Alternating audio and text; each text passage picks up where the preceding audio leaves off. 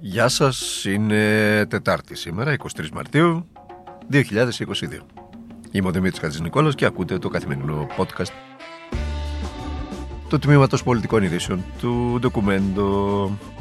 Λοιπόν, σύμφωνα με το προσχέδιο της απόφασης της αυριανής Συνόδου Κορυφής της Ευρωπαϊκής Ένωσης, το οποίο επικαλείται το Bloomberg, ε, γιατί αύριο, είναι, αύριο και μεθαύριο είναι η Συνόδος Κορυφής, η Κομισιόν αναμένεται να συζητήσει μια σειρά τρόπων για τη μείωση του αντίκτυπου, έτσι το αναφέρει, από την αύξηση των τιμών, μεταξύ των οποίων και ένα νέο πλαίσιο για τους κανόνες κρατικής βοήθειας, όπως η φορολόγηση των υπερκερδών των εταιριών ενέργειας. Αυτό το λέει η Κομισιόν. Στην ημεδαπή ούτε καν. Έτσι, κάτι ψημήθεια για κυβερνητική παρέμβαση, για την ανακούφιση των πολιτών, που δεν, που δεν μπορούν να κρύψουν. Ε. Μην γελιέστε τώρα, να μην γελιέται κανένας μας. Όχι την αδιαφορία της κυβέρνησης για την κοινωνία, αλλά την πρεμούρα της για τα κέρδη της οικονομικής ελίτ, της συμμεταπή και της αλλοδαπής. Κάποιοι τα ακούν αυτά και έχουν τη γνωστή καραμέλα ότι, α, ξέρετε, και λαϊκισμός και. Σαχλαμάρες.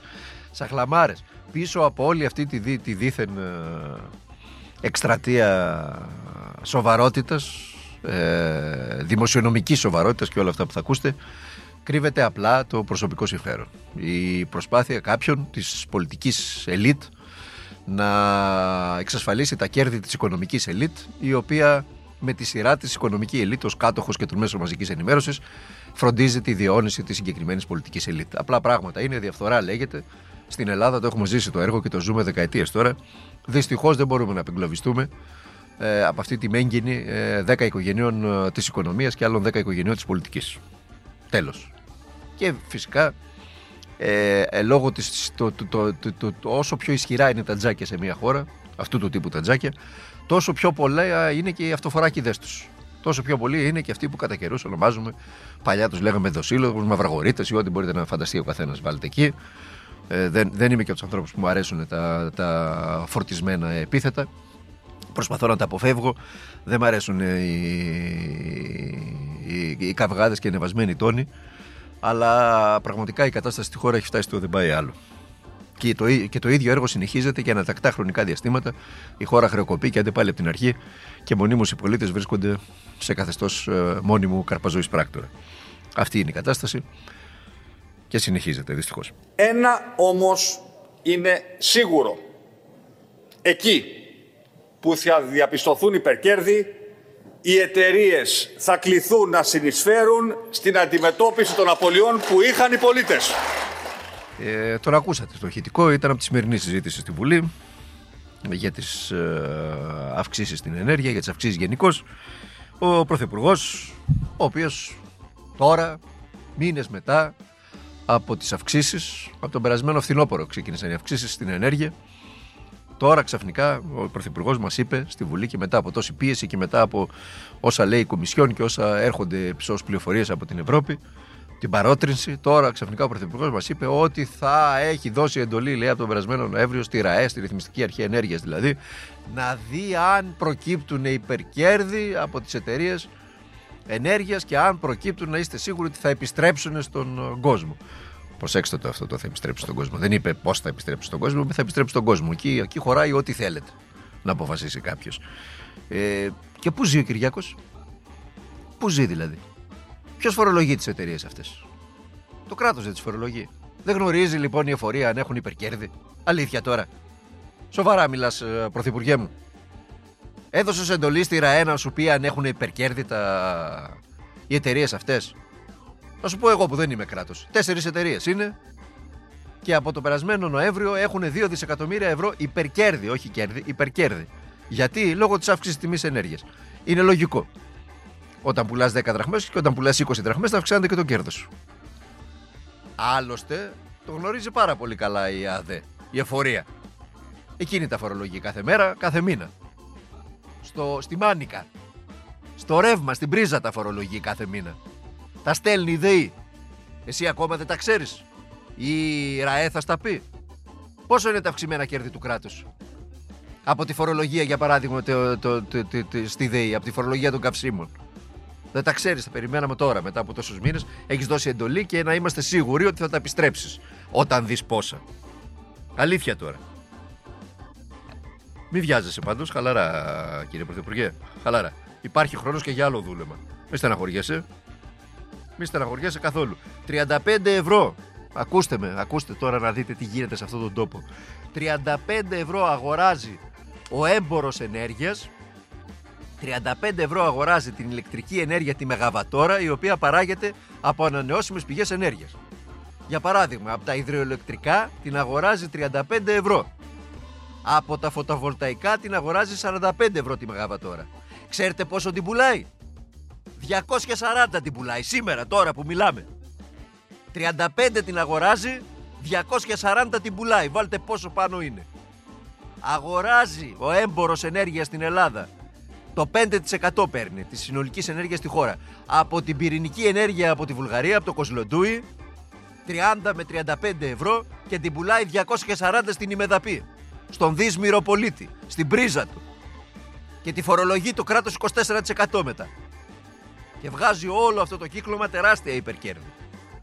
Και έρχεται ο πρωθυπουργός της χώρας, ο πρώτος στη τάξη πολίτης, ο εκλεγμένος πολίτης, να μας πει ότι έχει δώσει εντολή στη ΡΑΕ να τους πει η ΡΑΕ αν υπάρχουν υπερκέρδη.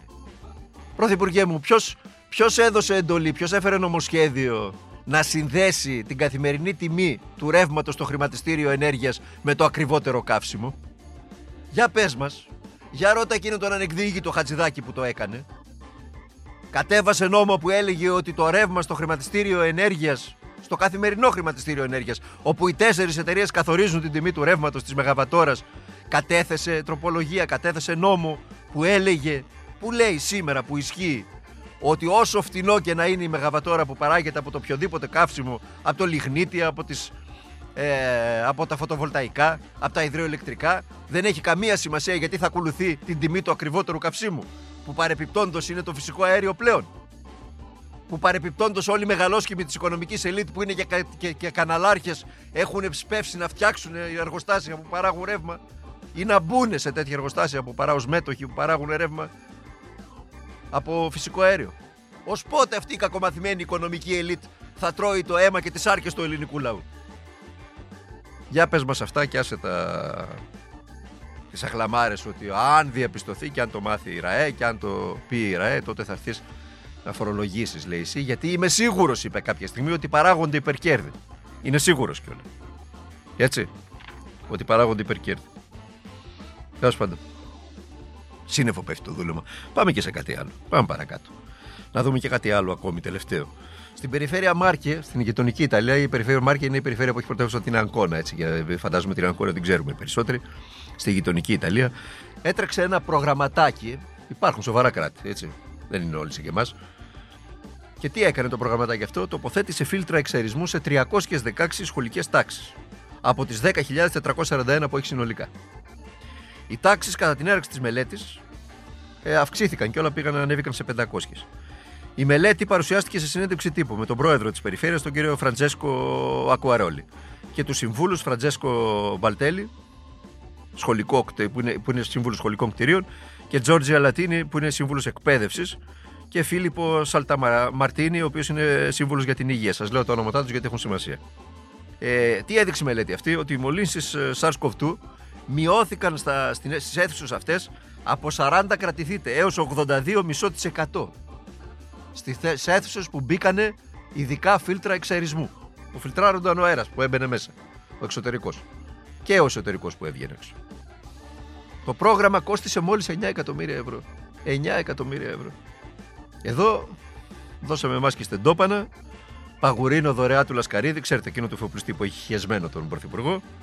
Ε; και self-test για να τα κάνει μόνος του ο πολίτης, η μαμά και ο μπαμπάς, μέσα στον καθημερινό κάματο και προσπαθώντας να τα βγάλουν πέρα με τα χρεώδη, με τα ελάχιστα, να έχουν και το self-test, να κάνουν στο παιδί και να μπουν στην πλατφόρμα, να το δηλώσουν. Λες και όλοι οι γονείς έχουν τη δυνατότητα να πληρώνουν 60 και 70 και 80 ευρώ στους παρόχους ε, του πιο ακριβού ίντερνετ στην Ελλάδα με τη χειρότερη απόδοση, να τα λέμε και αυτά, ever στην Ευρώπη και υπολογιστές για να τα κάνουν όλα αυτά. Λοιπόν, ε, μέχρι το πρωί θα μπορούσα να μιλώ για τέτοια παραδείγματα. Αλλά εντάξει, έχουμε χρόνο, θα τα βλέπουμε, θα τα, δια, θα, θα τα λέμε κατά καιρούς. Κάθε φορά.